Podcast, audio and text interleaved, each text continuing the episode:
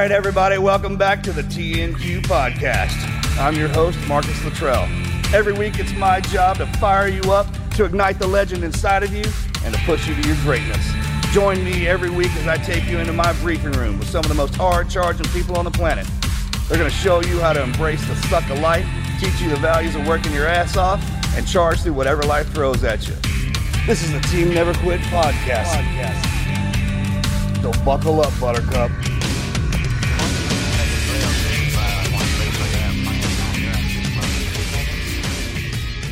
Hey guys, welcome back to the Team Never Quit podcast. If you haven't already, make sure to subscribe on iTunes, Spotify, wherever you get your podcast. We're there and subscribe on YouTube so that you can be notified every time we drop a new video. So, uh, we got a Patreon question. If you guys have never heard me talk about Patreon, I'd imagine you have. Patreon is our exclusive access to the show. Our Patreons get to actually ask us some questions, and I've got one today from Ryan. He says, Looking back, what's the one piece advice you'd give to someone just starting out in the military? Get a pencil, a piece of paper, and shut the fuck up. Don't forget your notebook. yeah, don't forget your notebook. Yeah, Yeah. Be teachable. You got to be teachable. be a sponge. Yeah, be a sponge. Would you still be a Navy SEAL if you did it all over? Yeah, join the Air Oh, yeah, Force. well, man, yeah, of course. Yeah, Don't be dragging anything old in there because that's just old problems. A lot of the guys when they get out, the stress they have are the uh, are the things that you don't have to deal with when you're in, like medical and dental. It's like, man, they really they got you. So just go in there and sit back, take some notes, and learn as much as you possibly can. I mean, it's it's might legitimately be one of the easiest jobs ever. They tell you where to be, when to be there, what to wear, when to eat, when to go to medical, when to get your teeth cleaned. All you got to do is absorb the information and then do the work. It's unbelievable how the VA is jacked up because in the military, man, like it's just like, hey, get your ass dental, otherwise you can't go play. Oh, oh, right, roger that, you know. No, you can't go home until you go to dental. Oh, fuck. okay, I guess I'll go. Yeah, I hit it on the way out. like, are you serious? But that's a true statement. Yeah, you have. Yeah, don't forget your notebook. Don't forget your notebook. You heard it here, guys. All right, if you haven't already, join us at patreon.com slash team never quit. That's where we give you access to uh, bonus episodes, early videos before anybody else sees it, cool content we've got dropping. You guys have probably already seen it by now, but we are creating a brand new podcast studio. You guys want to be notified about all that kind of stuff? Join us at Patreon. We've got an awesome guest in store for you guys Taylor Canfield, Navy SEAL, turned NASCAR driver, founder of the Green Light Society, and he's not a sailor. I'm not the sailor. Not not the sailor. Not the sailor. So Welcome like, to when the you, show, like man. when you were like, how do you? I mean, honestly, I heard of. a- I know Because that's your I've heard of a nickname now. It might be that your nickname. Damn it. You know how we get those, right? yeah, yeah. You. I'm never leaving this. Yeah. Where the hell's the sailor and where's? Do There's another team guy that's in the NASCAR circuit, but he's the he's in the pit crew. He- Yeah, You know what I'm talking um, about? Graham Molat. He was uh, he was on the number eleven team. He was uh, Jackman for the number eleven team. He he quit doing that last year, and now he's going for a ground branch, if I remember right. But um, Oh, what a loser. There's there's been what a loser. Graham, I love you, buddy. Um, no, and, th- and then there was another guy. Oh man, I feel like I should know this. I want to say it was a guy that was working the the, the gun, working tire, whatever that's called. It's on the tip of my tongue. I'm sure I'll remember it halfway through. But yeah, there was another team guy.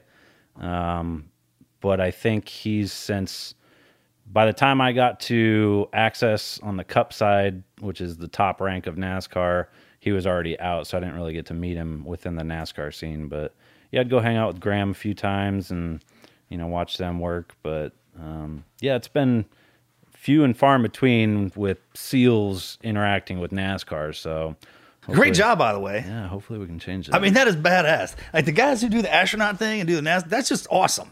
Because that's the stuff we watch when we're in and over and doing all that other stuff. Those high man, and you, Astronaut, To get- NASCAR. To get in that, yeah, right. Same thing, right? Kind of okay, I'll take it. Fuck it, I'll take it. Yeah. I appreciate that. two hundred miles. take it. All right, hey, just uh, let, let's back. So for No, our I said the guys we have as astronauts. Let's uh so Taylor we, we actually got Taylor in the studio with us, which is awesome because normally we a lot of times, especially for COVID, we got to do and we're all masked up, we're in PPE and everybody's got rubber gloves on, just to let you know, all the listeners out there. No, that's totally Say BSI, seems Totally. safe. yeah. I got a Safe. thermometer check. Yeah. It wasn't on my forehead, but we're Tell them what you had to go through to get in here. Yeah. Yeah, yeah, at the gate. Tell them what happened at the gate. Like, you ain't Uh, so what you got go just to through give man. everybody kind of build up before we give the delivery, give us a little a little background where you're from, how you got into what you got started, then how you eased into what you're doing now. to me, it seems like a pretty typical upbringing. I grew up in Colorado, um, you know, single mom household with four kids. So I, I think I got a lot of my drive from having responsibility as a kid.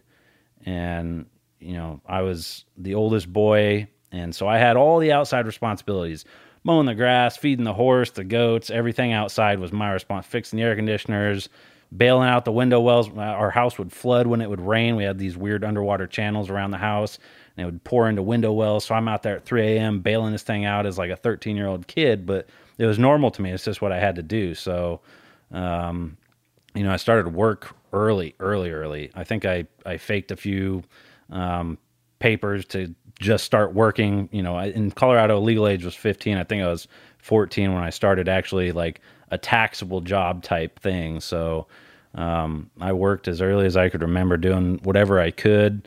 And I mean, it was just normal for me. And, you know, aside from that, it was normal dude stuff, dirt bikes, you know, not doing your homework, being a pain in the ass and Typical team guy stuff. yeah, typical team guy stuff. But I had the responsibility on the side of all the house stuff. So, um, Big school, little school, high school. what's that? The schools you went to when you were growing up were they big? Like, no, no. I grew up in country. small town um, called Pueblo West, Colorado, and What was the name of it? Pueblo West. So the the big town is called Pueblo, home of the heroes. It's got the most Medal of And then, Honor the- then recipients. there's your, your town. and then there's my town to the to the west of it. Hey, the west of it? Yeah, we know that place. well, I live over here on the. Pueblo West. It's on the west side of Pueblo, in case context clues. But um, yeah, I mean, uh, Funny shit. man. it was. I think we had the the highest teen pregnancy rate in the state of Colorado. Like it was. Hey, at least you had a stat. If you don't get out of there, you're stuck there. And my goal was to get out of there. And you know, I watched my older sister. She went to college, racked up debt, and I'm like, nope, I'm not doing the debt thing. And I was like, I know military will pay for my college. I'm doing the military, mom, and she was not happy with that. You know, that was 06, 07. Um, not necessarily the height of the war, but it was still hot and heavy. And she thought that that was just my, I was signing my own death certificate by enlisting because I had no plan beyond just enlisting. I didn't know what branch, I didn't know what job, I didn't know nothing. So um, it was my senior year, and one of my buddies, uh, who was a fan of the SEALs, came to school and he was like, dude, he goes, I know you're thinking about enlisting. You ever thought about being a SEAL? And I'm like, nope. And he goes, well, you might think about it. Okay. I think I did one night of research and came back the next day. I'm like, yep, I'll try it. And that was the plan from there on out. And I think it was another four months before I could officially sign the enlistment papers because my mom wasn't going to do it when I was 17. So I had to wait until I was 18. Um, I hit 18, signed the papers, and shipped. And I got lucky. It was it was one of the retention waves in the Navy where I got to go straight from. oh, you caught that wave, huh? Yeah, I, I got to go straight from boot camp to BUD/S. I didn't have to go get a C school first, and so I did that too. yeah, no, I was I was happy because I didn't know what I wanted to I, do. yeah, I thought that was a great idea. yeah, I'm like, uh, cool, I'll go be a SEAL and not have a backup plan. Yeah, sure. And then I think the weight of it hit when I got into BUD/S, and I'm like, holy crap, I don't have a backup plan. I was like, if I quit or get kicked out, I am screwed.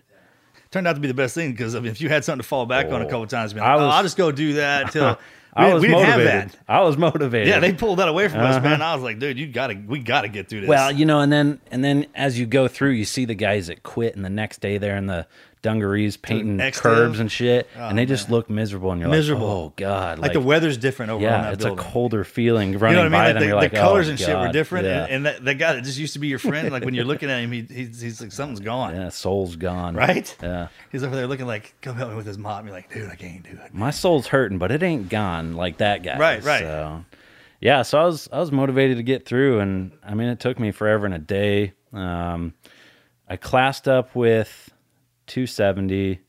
No, I I got there in time for 269. I got bumped to 270 because there was too many guys, so I spent a while in PTRR. Um, classed up with 270. Did Hell Week with 270. Got bilateral stress fractures, so I got rolled for that. Um, watched 271 go through and classed up for the end of first phase and going into second phase with 272. Failed pool comp with 272, um, which was the bane of my existence. Probably if if you ask me, the hardest part of BUD/S hardest part of BUD/S dude. was pool comp for me. And and it was weird. I grew up a swimmer. I swam from the time I was five until the end of high school. We were state champs. Like like I loved the water. I was comfortable as could be in the water. The five miles, the the, the two mile swims, evolutions were I was good to go on them. But I was on top of the water. yeah, Give the that listener some top. context. Like, why was that? Like, talk about what that was like. Pool the pool comp? pump. Yeah, because Oh. not everybody out there knows.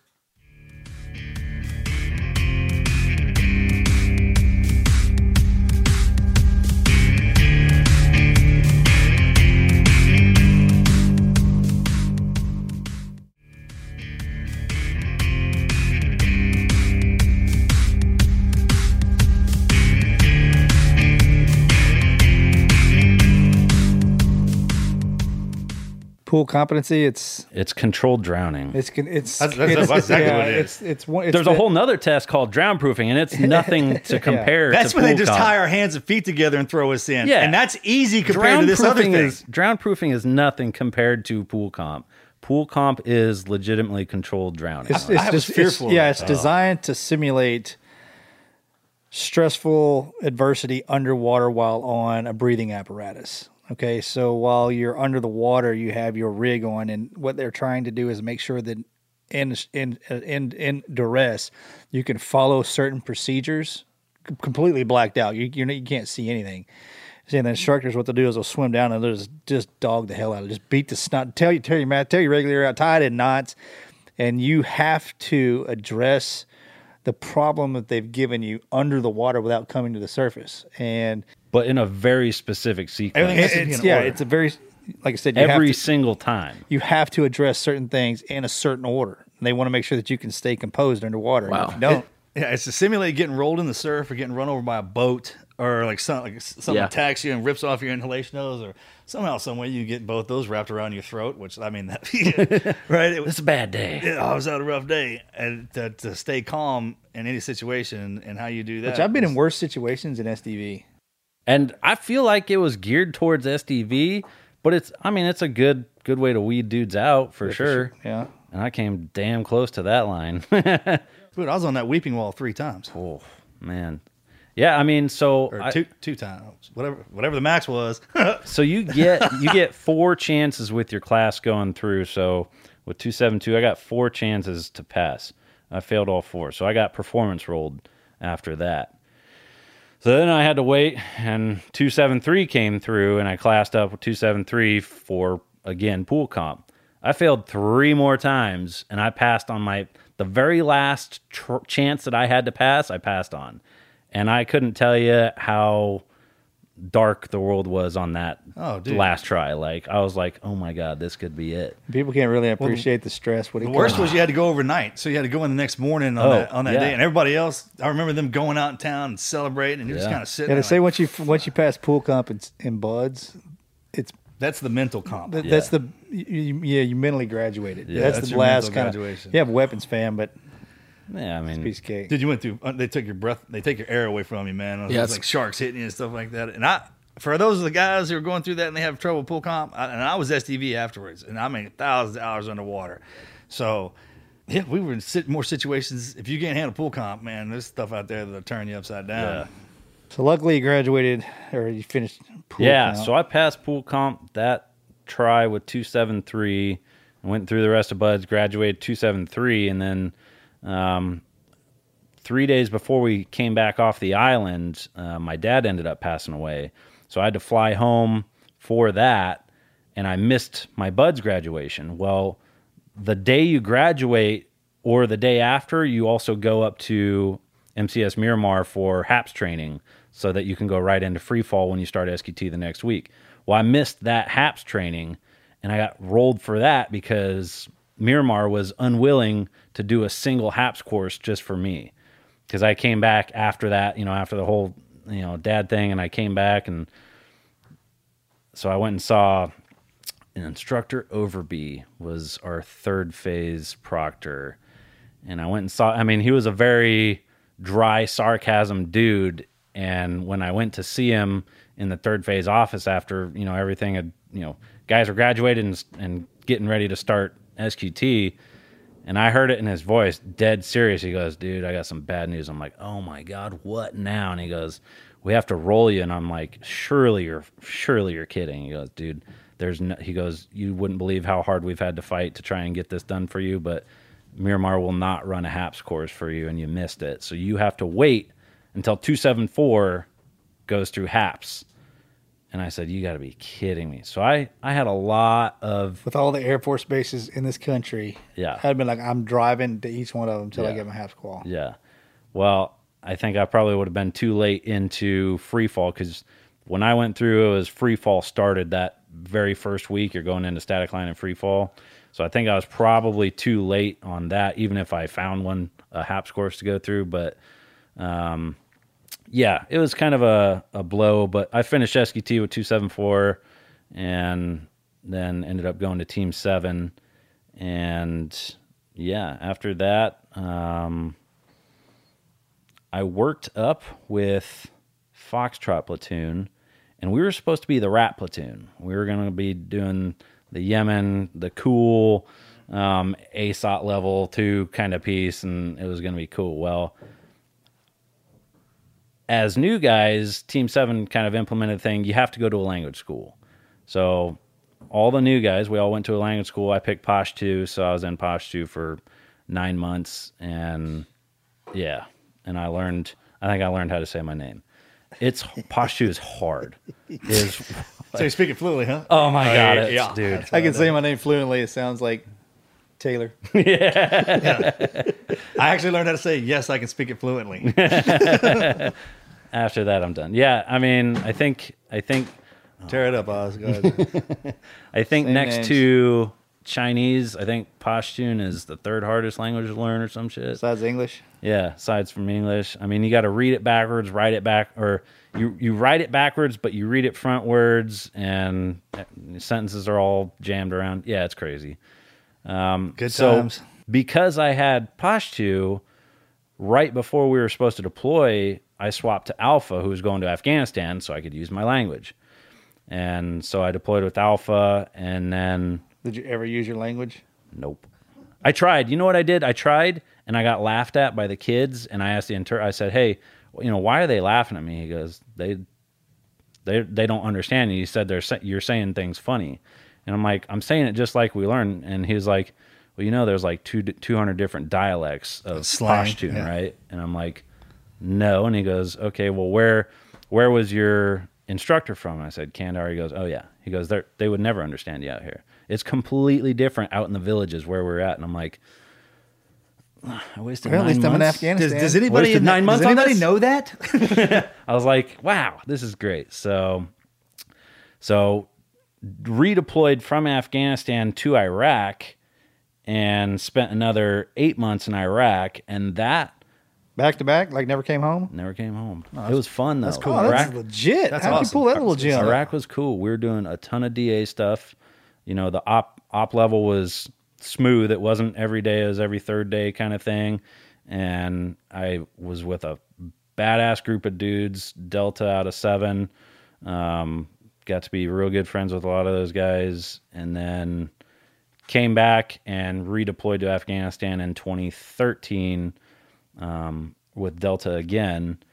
And yeah, that- 2013? yeah, 2013. That's I was out there at the same time you Yep, were. yep. From- So we were out there with Mikey Collins. Yes. Yeah. So we, I think we did some parallels with you We guys. did. Yeah. So That's right. Yep. Um, Kind of heard that guy's name in forever. Anyway, yeah. So got done with that and went to Tradet after that as um, the Mio instructor. Mio used to be uh, shipboarding. I forget what we called it back in the day, but now we call it Mio Maritime Interdiction Operations. it's been like that ever since I. Yep. That's Oh, really? Yeah, yeah. Oh, same shit. stuff. No, I can't remember what. We, I was agreeing with you. So in Uh, all of this, I still don't understand where the NASCAR thing came in because Well- normally guys kind of catapult themselves. They use the Yeah. what they learned in teams as a So we had a. NASCAR race, and was it the girls? You married? no. All right. That's why.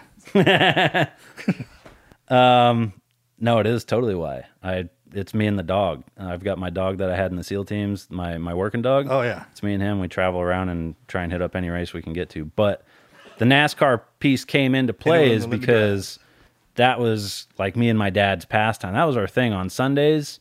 Uh, My parents divorced when when I was real young, so you know on visitation weekends I'd go up and see him, and on Sundays if NASCAR was on, we were sitting there watching it, and that was kind of our thing. We'd go to NASCAR races when we could, and um, you know when he passed, it was it was one of those weird things that I'm I'm thankful we had a good relationship when he passed because if if we hadn't been on good terms, I think it would have been a whole lot harder.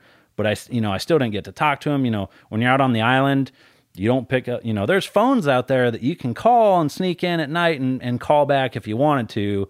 But if they catch you, I don't know how they do that to this day. But if they catch you, um, or claim to catch you, you get your whole class beat for for calling off the island, right? Because when you're out in third phase on San Clemente Island, it's supposed to be the island where nobody can hear you scream, and The Rock. the rock. It's supposed to be miserable out there, and it was most of the time. The cactus and the cold and everything else, but um, you know, I figured I, well, I can go eight weeks without talking to my family. I'll be fine. It's just eight weeks, and I I ain't had gonna no be. idea there was a phone out there, did you? Yeah, of course, there's phones out there. You just got to get to them. No, they didn't have- that's why ours was harder than yours. You didn't. Did you, have, did, have- did, you, have did you ever come across the, the Luttrell redneck shower while you were out there on the island? No, where's that at? It's the deep sink in the janitor's closet that I I I started it. My fir- my BUD/S class, my name, my BUD/S class is the youngest one on there, or the oldest one on there, excuse me. And I used to shower in the deep sink because it was the only place with hot water. Hey, oh, that works. That's like a hookup. yeah. That's not a bad That's thing. legit. Nobody come in there and fuck with me. I can sit there and lay in as long as I want, sitting right there in that deep sink with that faucet running over the back of my neck. oh, see, I know my class was harder because we didn't have time to sit in the shower and fuck Uh-huh. around. You see, See, I didn't have that or phones. Yeah. Chris didn't even have berthings out there. They had to sleep. It was a Camp Stupid, Camp Surf. Oh, Camp Stupid, man. Ugh. Dude. So yeah, it's just it was one of those things where I figured nothing bad. You know, you don't predict anything bad, and it was a total crazy situation where he had um, a hip injury way back in the day. So I told him while I'm in BUD/S, go get a hip replacement. So he said, "All right, I'll do it," because he was grumpy, and you know that they never fixed his hip right. So a hip replacement was how they were supposed to fix it right. So I went and got the hip replacement while I was in BUD/S, and then, um, you know, when they do a hip replacement, they cut the top of your femur off. They drill a spike down in there with a metal ball on the top, right? And for obvious reasons, you probably shouldn't put a ton of weight on that leg. And it was a week after the surgery. He was, uh, I guess he was answering the door or something, and the cat tried to dart out the front door, and he stepped on his leg too hard and split his femur vertically. he, your daddy bled out. No, he didn't. ble- He didn't bleed out, but he split his femur vertically. Got rushed to the hospital. They had surgery and all that shit to fix his femur, and then um, a week after his femur split and that surgery, he had a heart attack. Um, or I'm sorry, he had a uh, a stroke. Stroke. Yep, he had a stroke from a blood clot. Clot. Yeah. And then a week, he was recovering fine from that. And this was all while I was in third phase. Um, a week after his stroke, he had a seizure that just put him Caused under. Yeah, put him straight under. So that's when, and all this time, he he told my family don't call him because they knew they'd pull me out of training or whatever. So he was he was being hard headed. But again, nobody knew what the fate of this all was going to be. So you know, I don't I don't blame him or nothing. But the NASCAR piece came in because I'm like, man, when when you know I got to the seven year mark, the Navy, hey, are you re upping? Are you doing six more? You know, they we got to know now, now, now. And I'm like, man, I I think I'm done at ten. And I'm like, but I don't know what I want to go do. And so while I was doing transition courses, um, a bunch of my buddies, you know, I'd go into these and we'd be meeting with Fortune 500 CEOs and these CEOs are, hey, what what what do you want to do? What can we help you with? And I'm like, fuck, I don't know, business development. I'd I just finished my masters, and I'm like, I don't know, I want to do business development. And they're like, okay, what inside of business development do you want to do? And I'm like, oh, I I don't know, what is there? And they're like, no, no, no, it, it doesn't work that way. You don't ask us what there is. You tell us what you want, and we will help you get there. And I'm like, I really don't know what there is. I've never experienced business. I Yeah, don't know what. 18, high school, in the military. Yeah, I have no like- idea what you're talking about. Yeah, I don't know what there is inside of, you know, business that I'm gonna like. And so the guys that were running the course were like, "Okay, what would what do you really want? It doesn't sound like you want to do business. What do you really want to do? I think they're kind of maybe getting a little aggravated with me, and I'm like, I don't know.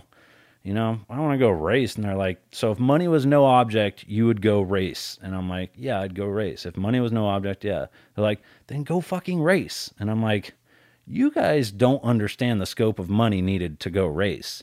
And they're like, you'll figure it out. Just go do it. If that's what you want to do, go do it. And I'm like, ugh, you know, and I stewed on that for a while and I'm like, fuck it, I'm gonna go do it. I was like, I I don't feel ready, but I didn't feel ready for BUD/S either. You Did know, you I have just- to do? Did you have to build your own car? Did you? How does that even? All right. most now, yeah, we're- okay, that's what I'm talking about.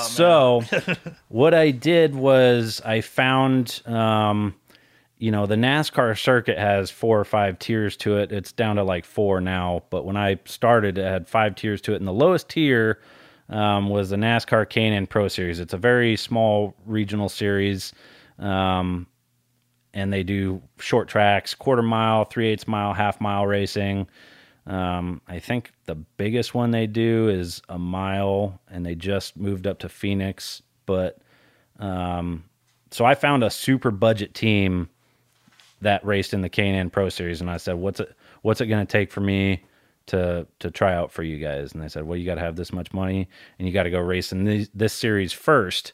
You know, you got we got to have some qualification races to get you in the K&N Pro Series." So, um, th- luckily, they had cars for those other series. I mean, they were complete shitbox cars, but it let me run in those series. So, you know, they were super cheap to run. So I ran those races, finished like crap, but NASCAR then approved me to run in the actual K&N Pro Series circuit. And so they said, all right, you know, you come back to us with this much money and we'll let you, you know, we like what we see. We'll let you run one of our cars. And I said, all right. So after that, it was just how much, how quickly could I save up money to, to do one of those races? And that's when I, you know, like, uh, Andy Arrabito, Half Face Blades, you know, I went to him like, hey, dude, this is what I'm doing. I know it sounds a little crazy. You know, do you want to sponsor? He goes, yep. How much do you need? And I'm like, you know, you know this. And he goes, he writes me a check and he goes, here you go. I'm like, dude, all right. And then Kill Cliff sponsored me. And then, you know, it was a lot of the, the team guy companies that kind of helped me out in the very beginning. And once I moved beyond K&N Pro Series level, the cost gets astronomical. But I had to skip the truck series. Chris, you were asking about cars or trucks. I, I skipped the truck series because um, it's as large of a cost as the current series I'm in, which is Xfinity, which is the AAA of NASCAR, basically. Yep. It's the trucks are the same cost, but nowhere near the notoriety. So How I- come? the fan so base, racing's not racing then, right? Because otherwise, everyone would watch it equally.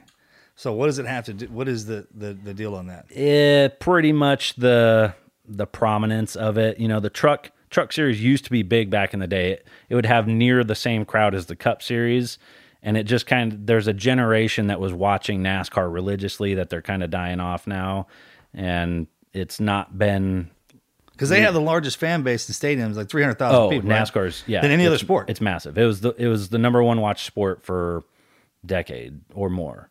I mean, and now you uh, during the all the pandemic stuff, you can definitely watch NASCAR now. Oh yeah, well It's like now the one sport they can do where you can actually people can still watch Wow, it. they Yeah. shut that so much down too. It came back midsummer, right? Well, yeah, no, it came back, but they, I mean, they even had weird restrictions where they had to cut like half of their crew. Um, you had to maintain social distancing in the pits. It's Drivers like, had to put their own gas in the car. oh, oh, no, I mean, it got serious. they, so normally, You got to change your own tires. yeah, It's tough, normally right? the drivers would have somebody that gets their gear ready or whatever, and they, you know, I think some of the drivers were mad that they had to get their own gear ready, and I'm like, oh man, like, if this is the kind of guys I'm competing with, you know, but I mean, most most of them are pretty good guys. Um, but yeah, I mean, they the the COVID restrictions even fell on NASCAR to where most of those beginning races starting in June and July are were fanless, and it was the weirdest thing seeing zero fans in the stands for a cup race. And but they had to race that schedule. They had to get those races out of the way. So they were doing a race on Sunday, race on Wednesday, race on Sunday, race on Wednesday, and it was a lot of them were at the same track just to get them knocked out. It's been a weird schedule this year. and it it screwed up a lot. How, fa- how fast? How fast does your car go? Depends on the track. 200, 200? On, on the on the high end. It ain't no BUD/S, right? To get into the top levels of NASCAR is not BUD/S, and I'm like, when I when I got out of the seals, I said, "Well, what's the next hardest thing I can do? What what do I think my dad would want to see me do?" And I'm like, NASCAR is very hard to do. I was like, I'm gonna go do that, you know, kind of thing. And I'm like, what's the next? What's the next hardest thing I can choose? I already did what I feel like is the hardest. Maybe it's not, but I feel like it was. What's the next hardest thing? I'm gonna go do NASCAR. So that's the trick. That's the gift when you're getting out. When it comes to us, man, it's like, hey, what can I do now? It's kind of easy. You- We need to. You need to find the hardest thing to do, right? Yeah, I mean, it looks hard to other people, but to me, I'm like, that's that's accomplishable. Like going into BUD/S, you're like, holy hell, what did I get myself into? NASCAR, you know, How many races do you have to race or win to get into the Winston Cup? Um, well, the Winston Cup is now um, the Monster Energy Series, so they changed sponsors. NASCAR kicked out all tobacco. I don't ever so, watch NASCAR. Yeah, how watch- dare how dare you advertise for tobacco? I How watch? Supercross. So yeah, now it's Monster Energy Cup Series, but uh, it's honestly at this point it's not how many races you win. Now, if you want to get into like the championship teams, yeah, you got to be winning races. At least probably win a championship in the series that I'm in to move up to those teams. But if you have enough sponsorship, you can get in. yeah. Yeah. I mean, they kind of it's moved away from the talent, you know, if if you're just a good grassroots racer and and you can win, but you don't have sponsorship, those guys used to be able to progress in NASCAR. Now there's so much money involved that if you can't find sponsorship, it doesn't matter if you can win, you're not going to race. Especially with COVID now, which screwed up I had three good sponsors that were sponsoring what were for me qualification races, right? So shorter tracks for the Xfinity series that I needed to get to the bigger tracks that like Black Rifle was going to sponsor my race at Texas, stuff like that. But I had to do qualification races before that for NASCAR to approve me. Well, those sponsors were, you know, mom and pop sponsors. And when COVID hit, they backed out uh, for obvious reasons. I, I wasn't mad. It just sucked. And I'm like, damn, man. So my whole season stalled there just because I couldn't get those qualification races in. And I just, man, I couldn't get momentum after that. And I'm like, oh. So I kind of wrote 2020 off. I'm like, all right, I'm going to spend the rest of 2020 focusing on 2021, sponsors, all that other stuff. So yeah, it was a mess. It's still a mess, but Something I'm intrigued by. Did you have any racing experience at all? no. Who trusted you to drive a car 200 miles an hour? you know what I'm saying? Like, Crazy people. yeah.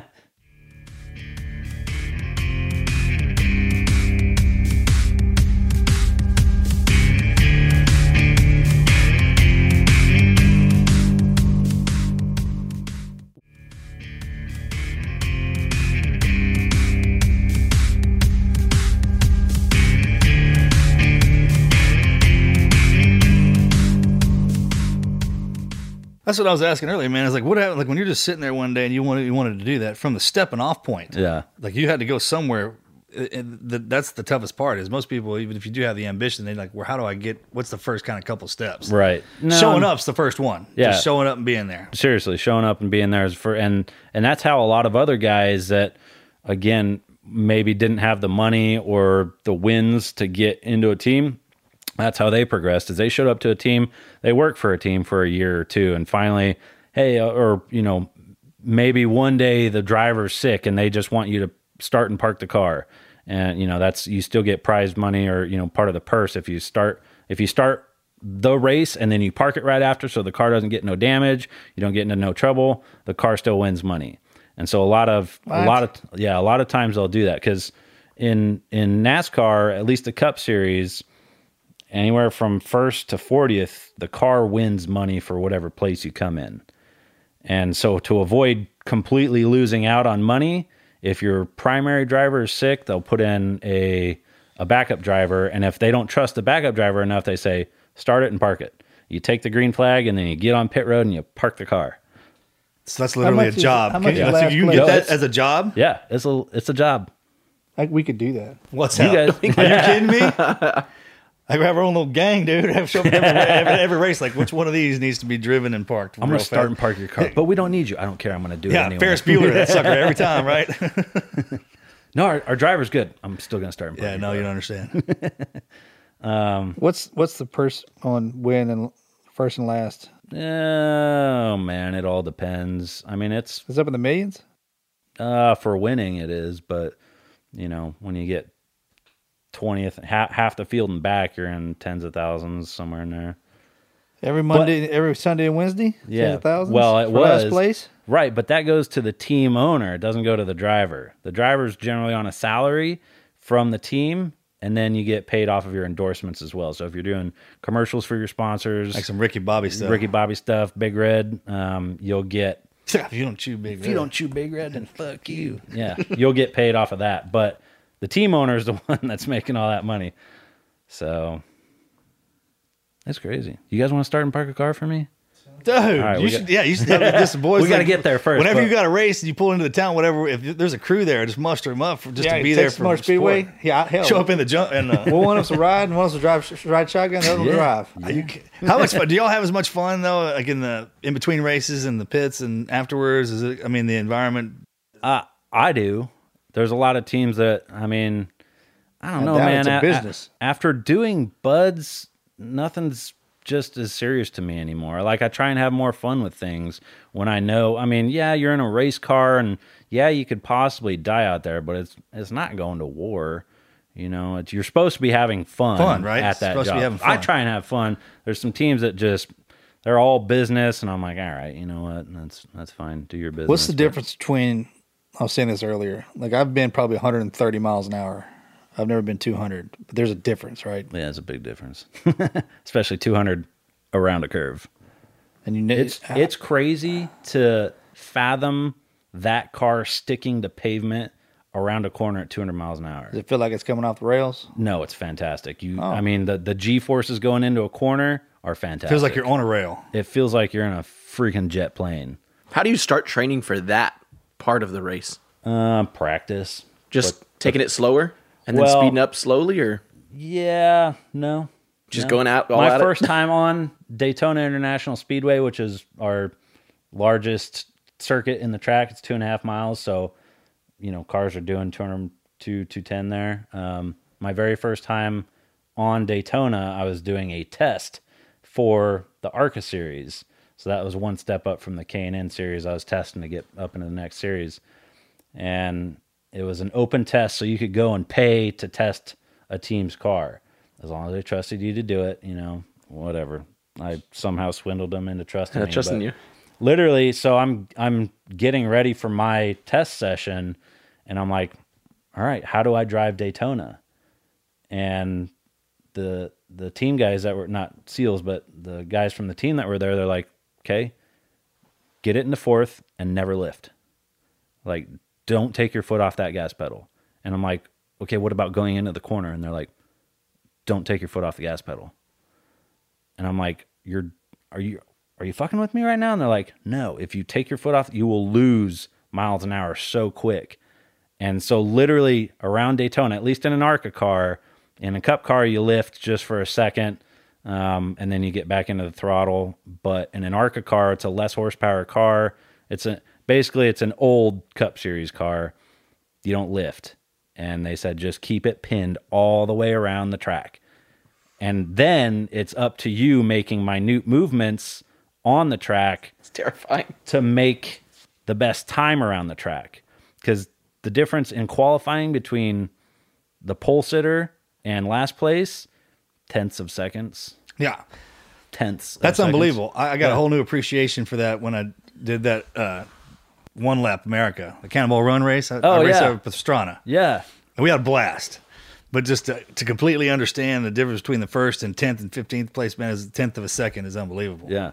So unbelievable. it comes down to a science between the driver and the crew chief of, you know, best route to take on the track for the temperature, for the tires, for the fall off. I mean, there's there's so much that goes into it. And I mean, there's one team, Richard Childress Racing, has an entire command center back in North Carolina that I mean, they have engineers and scientists sitting in it's a war room for NASCAR and they're talking back to the crew chief on the box wherever the race is at and saying, you know, telling them telling the driver do this, don't do that. You know, like it comes. They have computer simulations now that will, if you change an A arm on a car or something, you plug that into the computer and it will tell you exactly how fast you're going to go around the track, and it does it.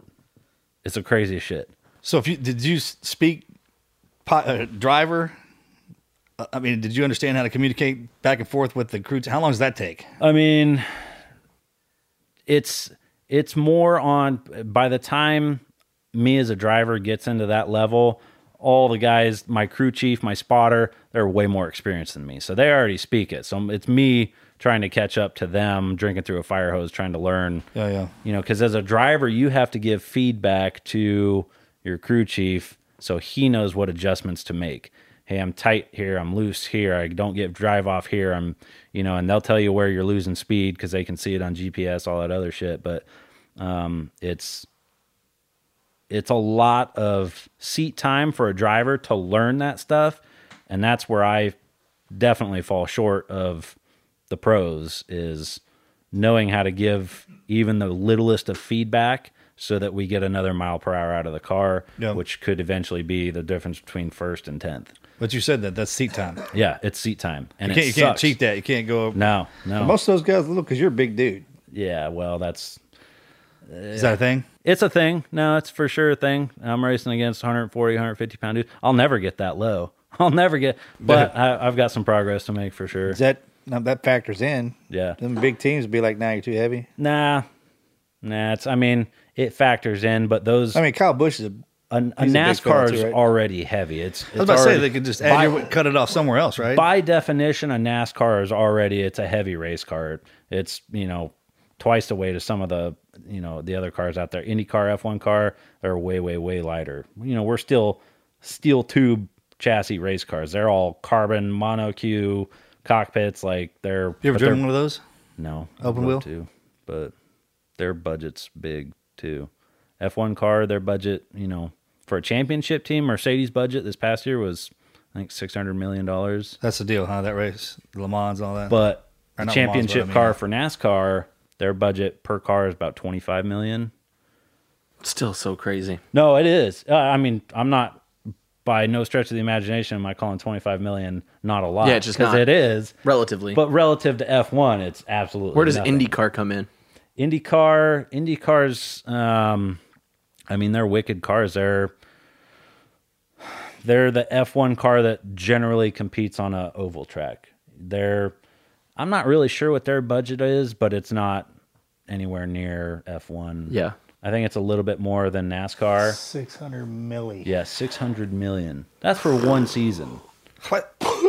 Yeah. So it's hard to get to drive one of them. Oh yeah. Yeah, I don't That's like a family thing. A lot of them guys have the same, like that family name. Yeah.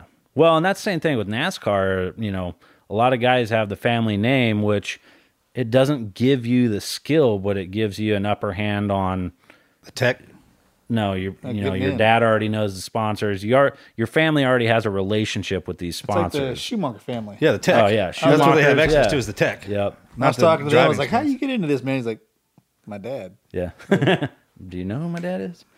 Die. Good do now. point. Die. Didn't know, point. but I do now.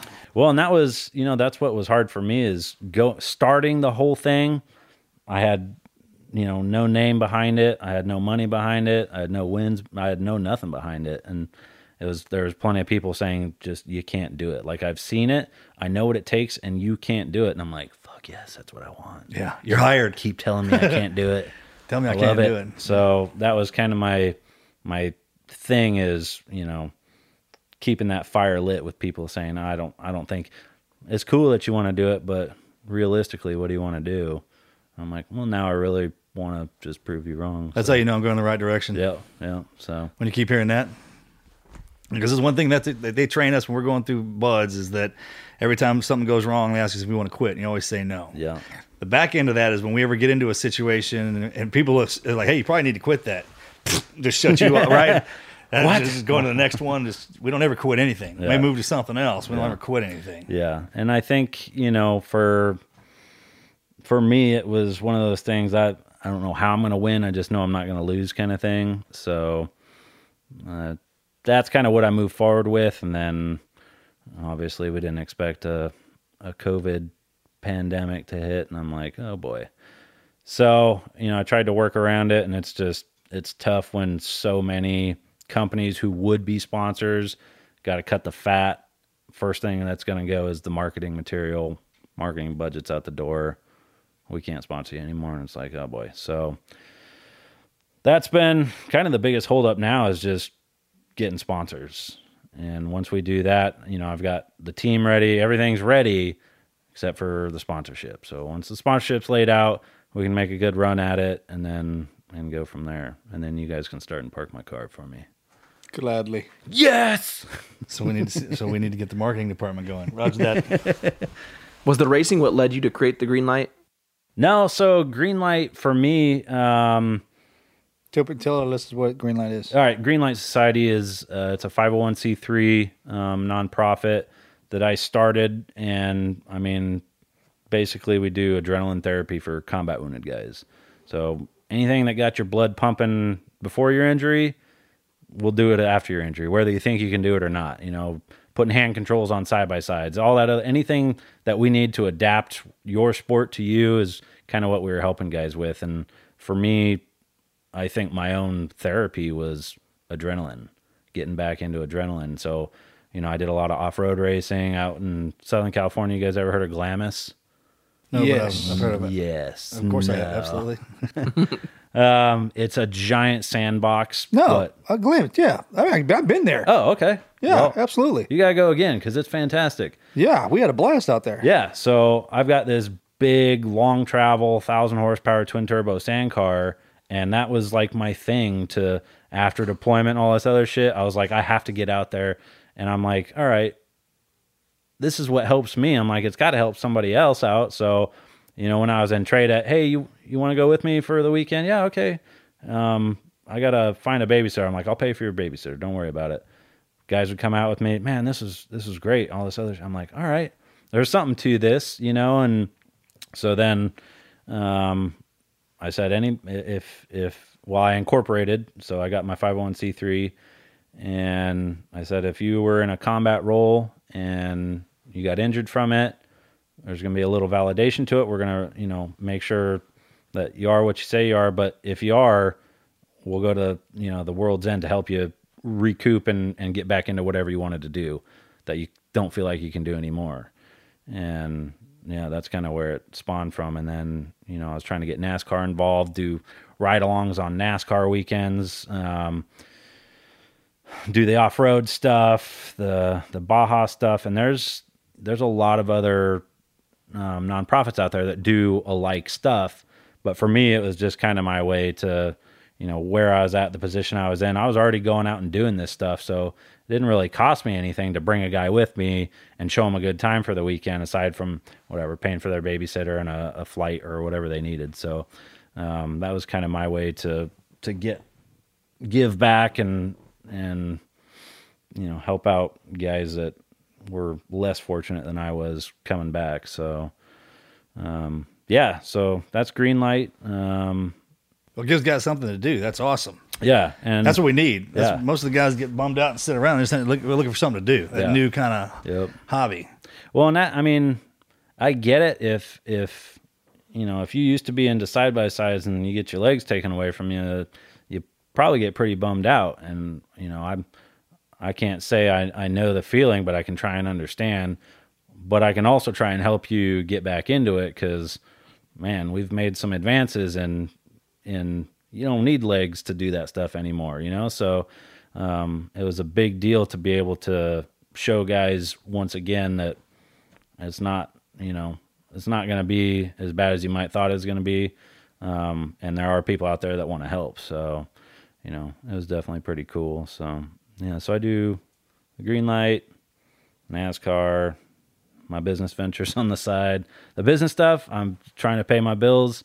Uh, because sponsorship didn't pay me yet to be a driver, it only paid for the racing. I still had to have a job, so I got all my my business stuff going on. But um, and that's kind of what brought me down to Texas. I just got down here, moved down here a month and a half, two months ago now. So, We're glad to have you. dude, it's I've been telling all great. anybody getting out of teams or uniform, man, come to Texas. We'll start our own spot. it has been it has been great. And I, you know, San Diego, I enjoyed San. I still really like San Diego, um, but California as a whole, man, oh man, it's it's suffocating over there. And especially, it doesn't help that I moved up to L.A., which is I think ten times worse than San Diego. And I just I wasn't happy there, and it uh, opportunity presented itself to come down here and work in the gas and oil industry. I took it, and I ain't looking back. So. Well, since this is the Team Never Quit podcast, you got to leave the listeners with a piece of never quit advice. It sounds like you've got some perspective between the you know the pandemic this year on the NASCAR side versus, and then obviously all that you're doing with the Green Light Society. Yeah, I mean, really, just as a, a broad piece of perspective, um, you know, things occur, yet oftentimes we we go on living, right? Like bad things happen. Things are going to happen in your life, but you're you're going to go on living. So learn from it, you know, and that that's probably one of the quickest ways to devalue yourself as a human is if you're not learning from your mistakes. If you're making mistakes and you're not learning from them, you're not you're making those mistakes in vain.